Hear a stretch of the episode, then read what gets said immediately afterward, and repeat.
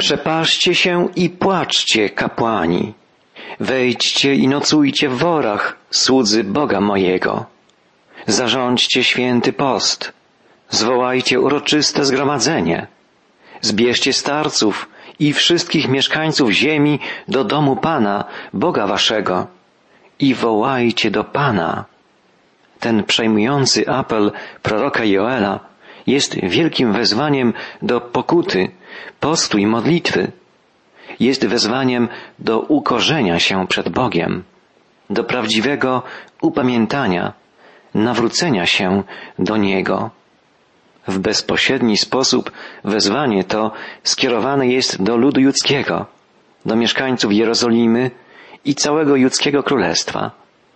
Ale ten apel Bożego proroka jest skierowany także do nas, do naszego społeczeństwa, naszego narodu. Potrzebne jest nam upamiętanie, nawrócenie.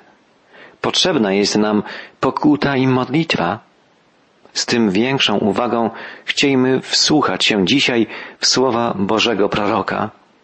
Joel, jak inni biblijni prorocy, zapowiada, że nadejdzie dzień Bożego Sądu, że czas na upamiętanie się nie jest nieskończony.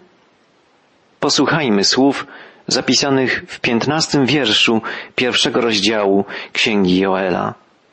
Ach, biada, co za dzień! Bliski jest dzień pański, a przyjdzie on jako spustoszenie od Wszechmogącego. Bliski jest dzień Pana, woła Joel. I to ostrzeżenie znajdujemy w zapowiedziach niemal wszystkich proroków. Biada, bliski jest dzień pański. Przyjdzie on jako spustoszenie od Wszechmogącego. Straszliwa plaga szarańczy, o której Joel pisał wcześniej, to zapowiedź wydarzenia, które nastąpi w przyszłości.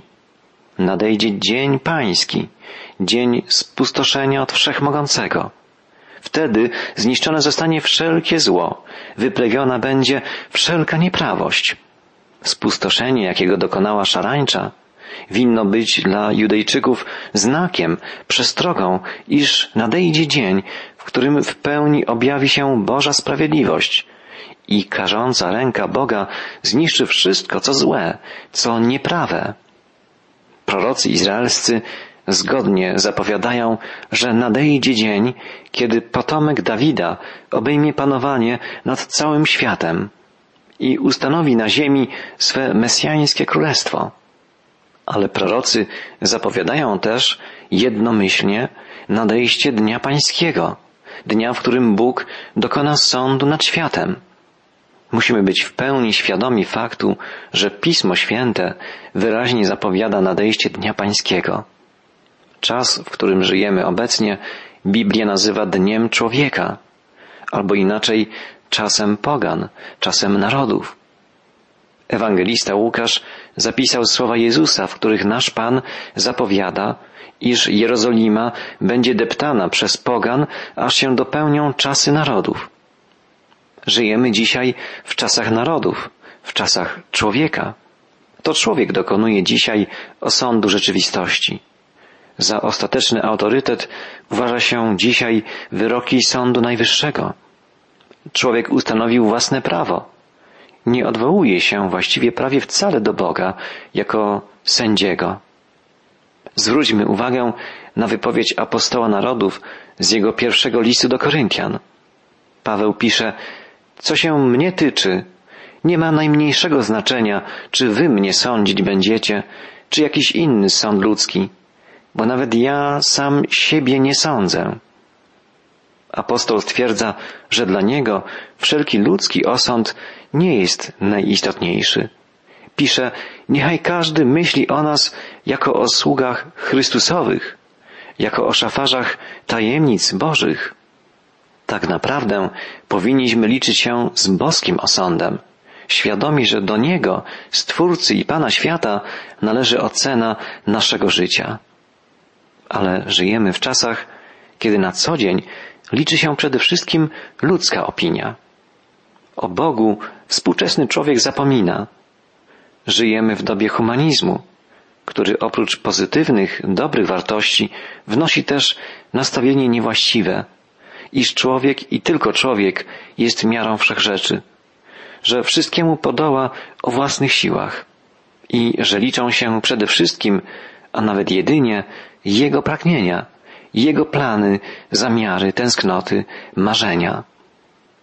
Pojawia się pytanie, jeżeli człowiek ma być miarą wszystkiego, to jaki człowiek? Taki na przykład jak Hitler lub Stalin? Co jest istotą człowieczeństwa? Jakie ideały, dążenia, pasje człowieka uznać za dobre, szlachetne, twórcze? Według jakiej miary oceniać czyny i słowa myślicieli, prezentujących nieraz całkiem przeciwstawne poglądy? Staje się oczywiste, że aby ustanowić obiektywne, w pełni sprawiedliwe i dobre standardy moralne, trzeba odwołać się do prawodawcy, najwyższego sędziego, który stworzył świat, w jakim żyjemy i nadał mu prawa obowiązujące zarówno w dziedzinie fizyki, chemii, biologii, jak i etyki, moralności. Tylko Bóg jest w stanie ocenić w pełni obiektywnie, w pełni sprawiedliwie, co jest dobrem, a co złem, co jest moralne, a co niemoralne. Ale człowiek współczesny odrzuca Boga, spycha go na margines życia społecznego, rodzinnego, osobistego i ustanawia własne prawa, własne zasady postępowania. Dlatego dobę, w jakiej żyjemy, można nazwać czasem samowoli człowieka. Ten czas się jednak skończy, gdy nadejdzie dzień Pana, a nadejdzie na pewno, gdyż został zapowiedziany przez proroków Starego Testamentu i potwierdzony przez samego Syna Bożego, Jezusa Chrystusa. W Nowym Testamencie apostołowie składają świadectwo o zbliżaniu się dnia Pana Jezusa Chrystusa. Na przykład w pierwszym liście do Koryntian apostoł narodów pisze Nie brak wam żadnego daru łaski, wam, którzy oczekujecie objawienia Pana naszego Jezusa Chrystusa, który utwierdzi was aż do końca, tak iż będziecie beznagany w dniu Pana naszego Jezusa Chrystusa. O jakim dniu pisze apostoł? O dniu, w którym staniemy przed obliczem Pana i zdamy sprawę ze swojego życia. W liście do Filipian apostoł Paweł pisze, mam tę pewność, że ten, który rozpoczął was dobre dzieło, będzie je też pełnił aż do dnia Chrystusa Jezusa. Jakże to wspaniałe zapewnienie. Ten, który rozpoczął w nas dobre dzieło, będzie nas podtrzymywał, chronił, aż do dnia, w którym zabierze nas do siebie i stawi przed swoim obliczem. Zarówno Stary, jak i Nowy Testament zgodnie zapowiadają nadejście Dnia Pańskiego. W drugim liście do Tesaloniczan apostoł Paweł apeluje, abyśmy nie tak szybko dali się zbałamucić i nastraszyć, czy to przez jakieś wyrocznie, czy przez mowę, czy przez list, jakoby już nastał dzień Pana. Apostoł narodów ostrzega, by nie zapowiadać zbyt pochopnie, ani nie dawać wiary, że dzień pański już nastał, albo że nadejdzie wtedy i wtedy w określonym terminie. Nikt z nas nie wie, kiedy nastanie dzień Pana. Wie o tym tylko On sam. Prorok Joel stwierdza bardzo wyraźnie, że Dzień Pański przyniesie ze sobą trudne doświadczenia, prześladowania, cierpienia, to znaczy rozpocznie się okresem wielkiego ucisku. Będzie to okres podobny do opisywanej przez proroka straszliwej plagi szarańczy. Niektórzy komentatorzy zwracają uwagę, że prorok wymienia cztery rodzaje szarańczy, podobnie jak Księga Apokalipsy, opisując ten czas, ukazuje nam czterech jeźdźców sprowadzających na ziemię Boży Sąd w czasie wielkiego ucisku. Dzień Pański obejmuje zarówno okres wielkiego ucisku, jak i czas nadejścia Mesjasza, Chrystusa, który przybędzie, by ustanowić swe tysiącletnie królestwo. Żeby ustalić, co Pismo Święte mówi o Dniu Pańskim, trzeba przestudiować całą Biblię. Samo określenie Dzień Pana występuje w Biblii 75 razy. W krótkiej księdze Joela wyrażenie Dzień Pański pojawia się pięciokrotnie. We wstępie do księgi Joela, zamieszczonym w Biblii Tysiąclecia, czytamy, iż Dzień Pański jest myślą przewodnią całej księgi.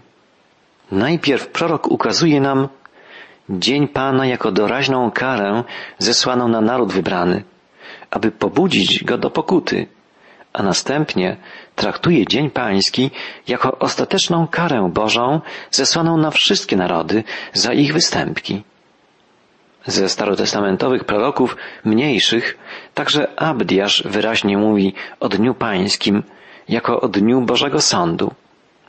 Wszyscy biblijni prorocy wprost lub pośrednio zapowiadają nadejście Dnia Pańskiego. Jest to więc dobrze znane, często występujące określenie nadchodzących wydarzeń eschatologicznych. Podsumujmy. Obecnie żyjemy w czasie, który można nazwać dniem człowieka.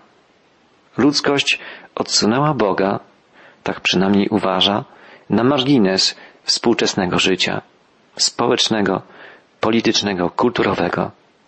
Nadchodzi jednak Dzień Pański, który przyniesie wielkie zmiany. Ze świata zniknie wspólnota wierzących, Kościół pochwycony przez Chrystusa. Rozpoczną się dramatyczne wydarzenia wielkiego ucisku. Trwać będą do chwili, w której nastąpi przyjście Mesjasza Izraela, Zbawiciela świata, który zaprowadzi na ziemi swoje rządy, ustanowi tysiącletnie mesjańskie królestwo. Będzie ono wstępem do Królestwa Wieczności. Tak w wielkim skrócie przedstawia się panorama czasów ostatecznych, ukazana nam w Piśmie Świętym Starego i Nowego Testamentu. Prorok Joel woła, ach, biada, co za dzień! Bliski jest dzień pański. A dalej od szesnastego wiersza pierwszego rozdziału Księgi Joela czytamy Czyż na naszych oczach nie znika żywność, a z domu Boga naszego radość i wesele? Joel nawiązuje tu do plagi szarańczy, którą opisywał wcześniej. Żywność znika na oczach ludzi. Po prostu jest pochłaniana przez szarańczę. Wszystko, co wyrasta na polach, znika. Jest pożerane przez żarłoczne owady. Znika też, woła prorok, radość i wesele z domu Bożego. Nie radowano się w świątyni, tak jak za dni urodzaju, pomyślności. Dom Boży, zamiast domem radości i wesela, stał się domem żałoby, domem smutku. Jest to straszne, gdy w domu Bożym, gdzie ludzie powinni oddawać cześć Bogu, przepełnieni wdzięcznością i radością, gdy tam, w domu Bożym, panuje grobowa atmosfera. Nikt się nie cieszy. Dokoła widać zasmucone, posępne twarze. To dowodzi, że we wspólnocie brakuje wtedy prawdziwej, żywej więzi z Bogiem. Bo nawet największe trudności, problemy i doświadczenia nie są w stanie zgasić i stłamsić radości, jaką posiada Boże dziecko, kroczące przez życie u boku Zbawiciela i Pana. To zadziwiające, jak wiele jest smutnego, posępnego chrześcijaństwa, przypominającego nie korowód weselny, ale kondukt pogrzebowy. A przecież, jeśli jesteśmy odkupieni, zbawieni przez cudownego, zmartwychwstałego Pana, zmierzamy na ucztę weselną, na którą On, oblubieniec, Pan młody, zaprasza nas, wspólnotę wierzących, jako oblubienicę, jako młodą pannę. Kiedy apostoł Paweł pisał list do wierzących Filipi, wzywał radujcie się w Panu, zawsze, powtarzam, radujcie się. Paweł podkreślił, że chodzi o radość w Panu, radość głęboką, wewnętrzną, której nie mogą zakłócić żadne zewnętrzne przeciwności. Apostoł narodu wyjaśnił, skąd wypływa taka radość. Z faktu, że nasze imiona zapisane są w Bożej Księdze Życia. A w liście do Galacjan, wymieniając owoce Ducha Świętego, owoce przejawiające się w życiu człowieka, który trwa w prawdziwej więzi z Chrystusem, apostoł wymienia radość na drugim miejscu, zaraz po miłości.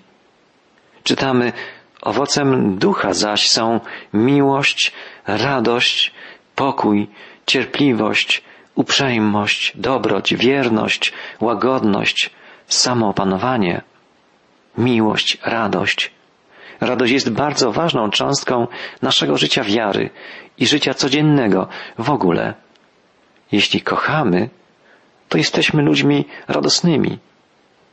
Jeśli przyjęliśmy i odwzajemniamy miłość Boga, to jesteśmy ludźmi pełnymi radości. Jeśli brak tej prawdziwej, wewnętrznej, duchowej radości, znaczy to, że w naszej relacji z żywym Bogiem są poważne zakłócenia, ograniczenia, przeszkody. W ogromnej większości przypadków przyczyną braku radości w naszym życiu wiary są po prostu nasze grzechy, nasze przewinienia, nieposłuszeństwo względem Boga, odmowa wypełniania Jego woli, brak miłości i wdzięczności względem Boga i względem bliźnich. Tak właśnie było w Judzie, w Jerozolimie, a więc w miejscu, gdzie stała świątynia Pana, dom prawdziwego, żywego Boga. Przypomnijmy sobie słowa Jezusa, który płakał nad Jerozolimą. Jeruzalem, Jeruzalem, które zabijasz proroków i kamieniujesz tych, którzy do ciebie byli posyłani. Ileż to razy chciałem zgromadzić dzieci twoje, jak kokosz zgromadza pisklęta swoje pod skrzydła, a nie chcieliście. Oto wasz dom pusty wam zostanie. Prorok Joel woła, na naszych oczach znika radość i wesele z domu Boga naszego gdy odmawiamy Bogu posłuszeństwa, gdy nie szukamy Jego woli, gdy nie słuchamy Jego słowa, gdy nie przyjmujemy i nie odwzajemniamy Jego miłości, tracimy radość i pewność zbawienia. Stajemy się smutni, apatyczni, puści i pusty jest dom Boży, w którym się zbieramy. Bo przecież żywy Bóg pragnie zamieszkiwać, przebywać i działać w nas, w naszych sercach. To my powinniśmy stać się Jego domem, przestrzenią, w której On mógłby się uwielbić, mógłby okazać swoją moc, swoją miłość, rozbudzić swoją radość, dobroć, wierność, łagodność, miłość. Drogi przyjacielu, taki jest zamiar, Taki jest plan naszego Pana i Zbawiciela. On pragnie mieszkać pośród swego ludu. Pragnie mieszkać w sercach wierzących. Jeśli nie otwieramy dla Niego swoich serc, nie może być w naszym życiu radości, obfitości, błogosławieństwa. Przeciwnie, wtedy jest pustka, martwota, nieurodzaj, jest smutek, apatia, przygnębienie, zmęczenie. To właśnie obrazuje klęska nieurodzaju, jaka nastała w Królestwie Judzkim, gdy zabrakło wśród ludu Bożego posłuszeństwa, pokory, miłości, wdzięczności. Prorok woła, czyż na naszych oczach nie znika żywność, a z domu Boga naszego radość i wesele? Pogniły ziarna pod swymi skibami Zniszczone są gumna, zburzone spichlerze, bo uschło zboże. Jakże ryczy bydło i błąkają się stada wołów, bo nie mają pastwisk. Nawet i trzody owiec dotknęła klęska. O Panie, do Ciebie wołam, bo ogień pożarł pastwiska stepowe, a płomień spalił wszystkie drzewa polne. Nawet zwierzęta polne tęsknie wzdychają do Ciebie, bo wyschły strumienie wody, a ogień pochłonął pastwiska. Był to straszny czas tragicznych doświadczeń. Zabrakło żywności dla ludzi i paszy dla bydła. Plaga szarańczy pochłonęła wszystko, co wyrosło na polach, a ziemia wyglądała jak po przejściu pożaru o katastrofalnych rozmiarach. Po zniszczonych łąkach błąkały się stada wychudzonych wołów i owiec, ryczało bydło i nawet zwierzęta polne przymierały głodem, nie mogąc znaleźć pożywienia na zdewastowanych pastwiskach. Boży prorok stwierdza, nawet zwierzęta polne tęsknie wzdychają do Ciebie, Panie. Ten zwrot przypomina nam wypowiedź apostoła narodów z listu do Rzymian, iż całe stworzenie wzdycha i boleje, skażone grzechem, w oczekiwaniu na wyzwolenie, na przyjście Wybawiciela. Nasze nieposłuszeństwo wobec Boga ma tragiczne następstwa. Przezwyciężyć może je jedynie sam Pan w swojej cudownej, zbawiającej mocy. Apostoł Paweł pisze, Sądzę, że utrapienia teraźniejszego czasu nic nie znaczą w porównaniu z chwałą, która ma się nam objawić. Bo stworzenie z tęsknotą oczekuje na objawienie synów Bożych, gdyż stworzenie zostało poddane znikomości, lecz będzie wyzwolone z niewoli skażenia ku chwalebnej wolności dzieci Bożych. Drogi przyjacielu, obyśmy byli uczestnikami tej wspaniałej przyszłości. Trwajmy u boku Pana, otwierajmy serca na Jego dzieła, by uczestniczyć w Jego chwale, by radować się z Jego zwycięstwa.